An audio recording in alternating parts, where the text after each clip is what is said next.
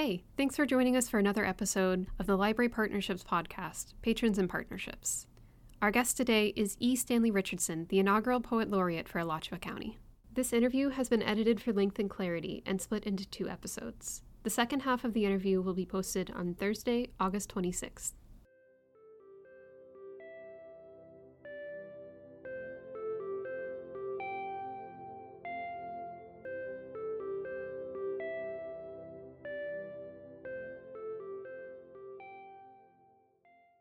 Thank you so much for being here. Welcome. My pleasure. This is, like I said, you're the second person we've had live in the studio doing a recording, so I re- really appreciate it. I hope it's a sign of more normal times to come, hopefully. First of all, if you wouldn't mind introducing yourself. Uh, my name is E. Stanley Richardson. I am the inaugural Poet Laureate of Alachua County, Florida. I am the founder and director of Art Speaks Inc., Art, Art Speaks GNV Inc., and the founder and director of the North Central Florida Alachua County uh, Youth Poet Laureate Program. Okay, so you basically gave us our three topics to talk about. um, can you tell us a little bit more about how you were selected as the Poet Laureate for Alachua County? I um, it goes back to how I was selected. The process was they formed a, a body, the Alachua County Arts Council, and the county did a call for artists. They created the program. They were going to have a poet laureate. I had been doing the advocacy work for uh, having a poet laureate. Be me. I almost didn't apply. I just thought it would be a cool thing for us to have a poet laureate because the literary arts sometimes gets lost to the visual artists and everything. And so I thought it would be great for our community to have a poet laureate, especially since I got serious about my own uh, artistic expression in the realm of poetry. So um, they formed a body to select a poet laureate. They opened it up to Alachua County residents. I can't remember exactly all the criteria. I don't think being published was a criteria. You know, you have a lot of have we have a lot of amazing poets in this community, amazing poets, amazing artists. So we went through this process. I submitted my application, had to have two letters of recommendation. Uh, one of my letters, I was just talking about it over the weekend. We celebrated the late Dr. Patricia Hilliard Nunn's birthday over at the Cotton Club. And I remember asking her if she would write a letter of recommendation for me, and she did. I, when I read it, my wife and I both, when we read the letter she wrote on my behalf to the council, we both shed tears. I mean, that's how powerful it was. And I pull it out right now when I'm having bouts of doubt or some type of uh, imposter syndrome going on or I feel, you know, like, you know, that I'm not worthy. What am I doing here in this space? You know, that kind of thing. So I, I went through the process and submitted my application. There were there were a lot of applicants. They whittled it down to I think three of us, and then the three of us they scored us. So I had the highest score going in. So the ultimate decision was made by the county commissioners. So we all went before the board of county commissioners and did our thing.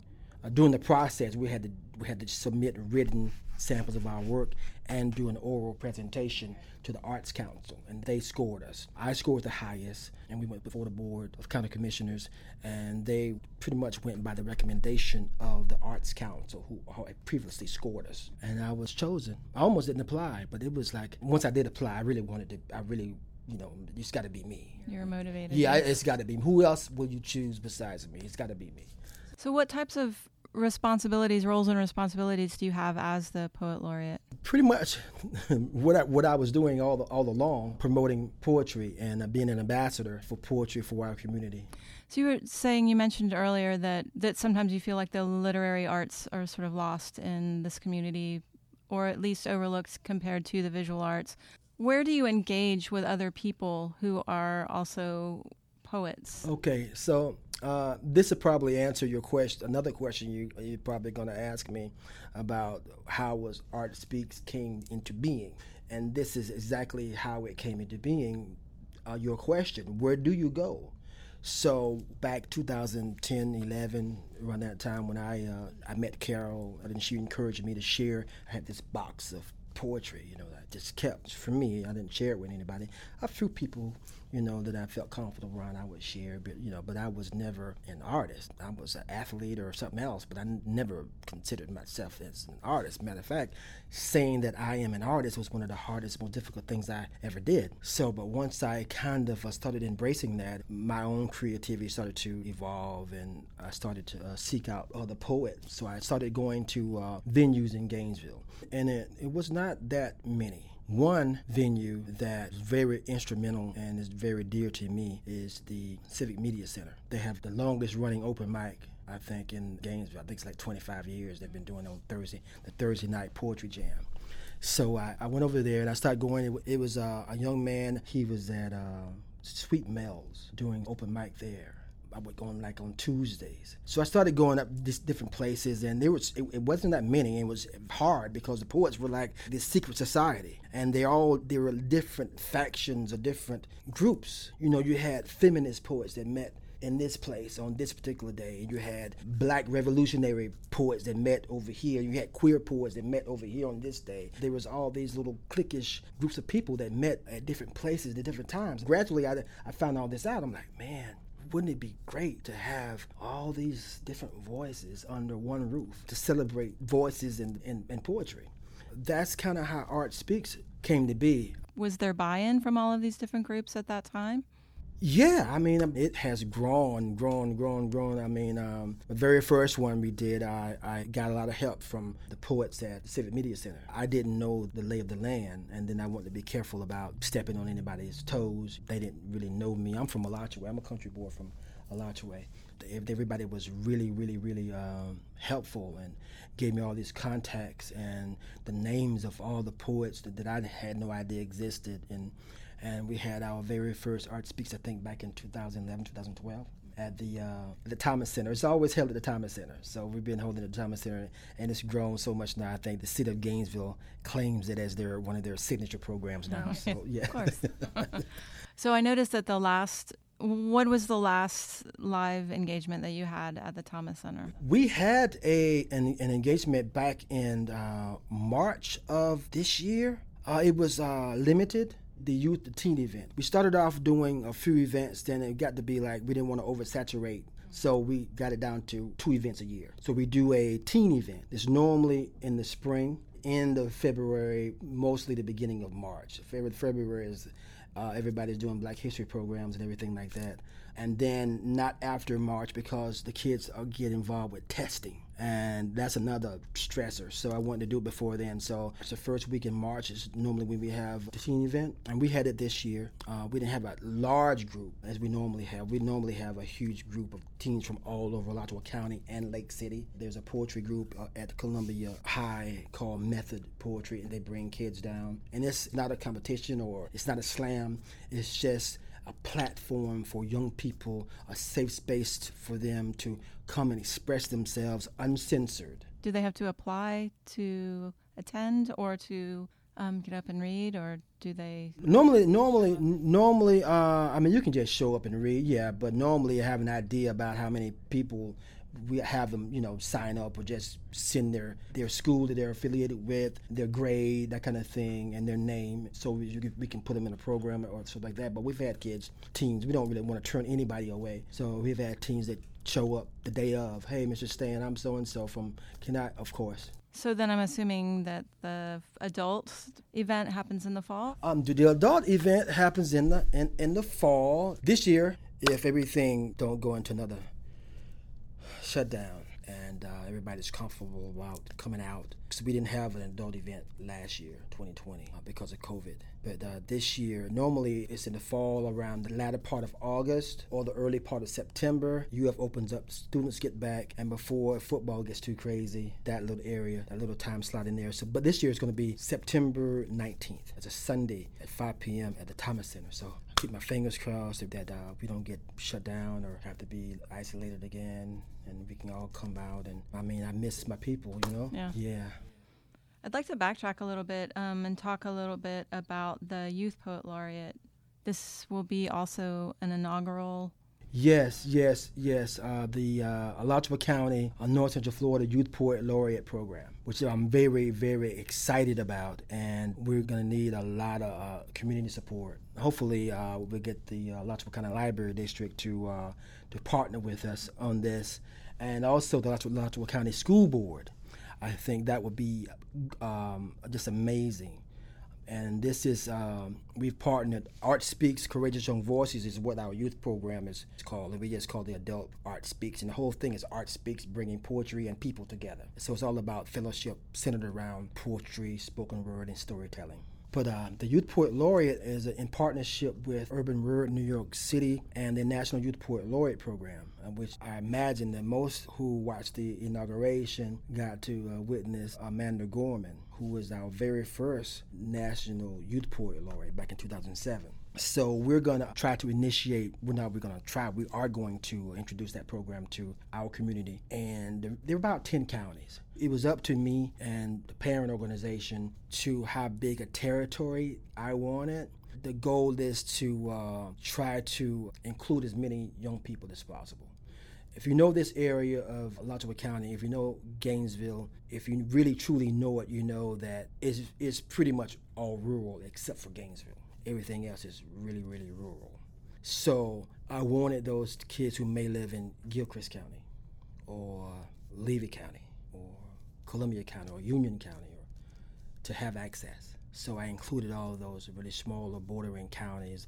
I think I even included Suwannee. I think there are 10 counties that uh, will encompass the North Central Florida Youth Poet Laureate Program. And from that area, we'll select a youth poet laureate and a youth poet ambassador to represent our area on the national and region, regional and national level.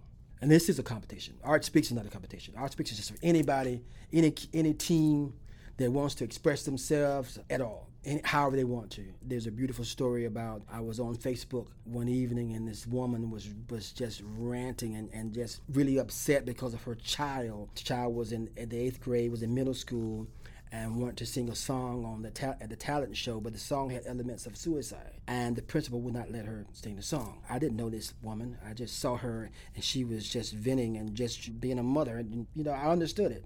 So I contacted her. I said, "Look, uh, we have this platform that's just for what you're going through, for young people to have a platform, a space they can express themselves however they choose to." And this person came. They brought the family, whole family came to play the piano and sang this song and got a standing ovation. It was the you know best time in their life. That's art speaks for anybody. Now the Youth Poet Laureate program is different. It is a competition and it's based on a lot of different things advocacy community work your writing your oratory skills all of that kind of stuff. Uh, the young lady, Miss Huynh, she's going to be a freshman and at Stanford, I think, in the fall. She's out of California, and she's this year's winner. So every year they crown a new Newport Laureate champion, a National Youth Poet Laureate. And there are always four uh, regional participants, and they come from the different regions of the United States. There's a South, and a, and a West, and a North, and an East region. They all choose a winner. And now you're pointing to the book. It's titled. Oh, this is the uh, National Youth Poet Laureate, A Tiny Grain of Sand, National Youth Poet Laureate Anthology 2021. Uh, edit, edited by Alexandra Huynh and Serena Yang. Uh, that's there two of these young ladies here who are regional poet laureates. Alexandra Huynh is the present uh, youth poet laureate. How important this is one of the questions I actually prepared for you. How important is uncensored expression, self expression, especially for youth? I, I feel like they don't ever have the opportunity. It is incredibly important, I think, to, to validate youth voices, to let them know. And I let them know that this is all about their voice. Nothing else matters, just your voice. However, you want to express yourself, this is the space for it. And I have two wonderful young women, uh, young ladies who always uh, assist me Brittany Coleman and Shara Sherman. They normally, I just get everybody together and I, I get out of the way and I just take photos and stuff and make the introductions and let them do their thing with the young with young people. It's a joy. I mean, I, that's even even my kids. They like they'll ask me, well, which one is it? Is it the old people or the young people? I said it's the young people. Okay, I'll come. I don't want to hear that, you know, that kind of thing. Because it's you, these youth voices are they're so powerful when you give young people the platform to express themselves. And I think I think young people, uh, teenagers, are the are the most human among us. They have not yet been tainted or corrupted by by the world, and they're most the most honest among us. So it's it's incredible the things that they express. I was just thinking that because they don't have the same life experiences that an older poet might have, their poetry may be more raw, but like you said, untainted as well. Yeah, yeah, it's, it's it's all it's all of those things. It's just how they perceive the world. You know, everybody. Uh, my my perception when I sit down and write is from a 59 year old black man who who was a child of the 60s who's waiting for the revolution because that's what I grew up around. You know, civil rights was all around me and the revolution, and I'm always waiting for. You know, every time I see a rumbling or bubbling over in the in the streets, I'm like, oh, is this a revolution? You know, because I've been hearing about it since I was a little kid. You know, and that's kind of like how I see the world. But yeah, I mean, young people, I think they're more empathetic than our generation. Do you think there's a way that poetry can connect the two generations though in a I mean it's I think it's powerful to be an older person and and sort of sit back and let the youth have their voice to be able to express themselves. But I think that it's also important that people with experience act as sort of guides. Absolutely. Yeah. It's just the way what kind of guide are you going to be? You're going to be the kind of guy that just won't let you stop and look at the flower or anything like that. Just going to just, you know, take me down this trail and you know the way and, and nothing else matters? Or are you going to be the kind of guy that will allow me to uh, make different observations on this same trip that you've taken 500 times, but I may see something different or new? And that kind of guy that will allow that to be expressed. So yeah, there are different kinds of guys. I remember, I know when I first becoming a, a dad and a father, and it may sound funny to some people, but to me, it was like I realized that this young person was a, a whole human being, not just something for me to tell to do this, do that, do that. They had their own experiences, their own whatever, you know, bad days or going through whatever they were going through, their emotions they are whole and complete at that particular point in time. They're a whole person. And it's kind of strange, like, okay, this child is a human being, and I need to treat this child, even though it's my child, as a human being with their own uniqueness, their own their own, you know, reality. I had the same experience with my son. I can almost remember the day and okay. where we were and just going, this is an individual this is not my possession. Right. So it, ha- it that's something that people go through. Yeah. It wasn't just me. Yeah. Okay. No. Well, maybe it was just the two of us. I do. I want to kind of get back onto some of my questions. Um, you better stay on, because I'll take you for I a know, ride. I'll take you for. well, and I would willingly listen. Getting back to um, you as the inaugural poet laureate of Alachua County, what have been some of the most memorable moments for you? Most memorable moment, I guess, uh, the day I actually realized that I was had this responsibility of, of being the inaugural poet laureate for the county, and this this county has a university in it, you know. So, so I think when I just realized the magnitude of that, and then right after that, I was contacted by uh, the Alachua County, um, the media department, and mm-hmm. they said that um, I think it was Paige Beck TV 20 wanted my birthday. I'm like, what do they want my birthday for, man? I mean, what, why are they trying to research me, you know?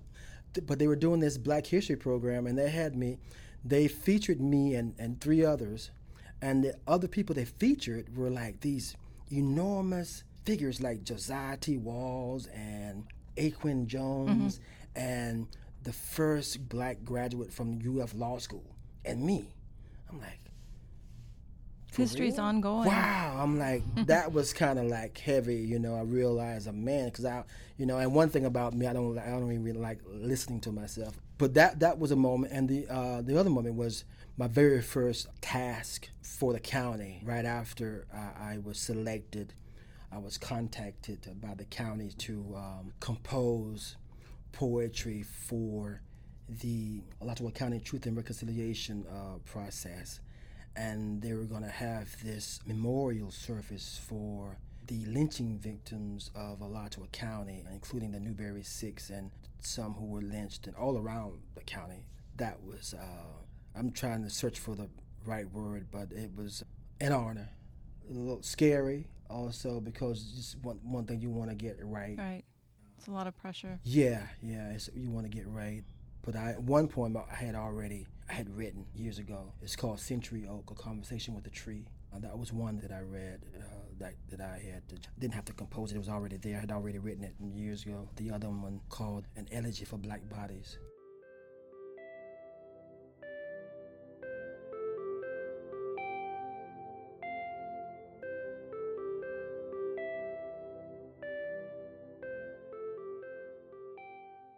Thanks for listening to Patrons and Partnerships. The second half of our interview with E. Stanley Richardson will go live on Thursday, August 26th. If you know of an individual or organization you'd like to recommend for an interview, email us at lpsfprogram at gmail.com. Storytime with the Library is back with Storytime on the Green. Visit our site at aclib.us slash storytime on the green, one word, for times and locations. Partnership staff hold story times at Smokey Bear Park off 15th every Thursday at 10 a.m., and we have a representative from the Dolly Parton Imagination Library to help you sign up if you live in the 32609 zip code.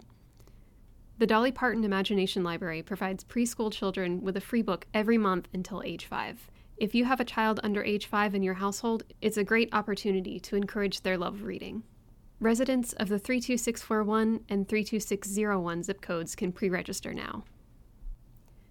The Millhopper School of Witchcraft and Wizardry is open for registration. Play games, compete for the House Cup, and prepare for your owls during this school year. Register at aclib.us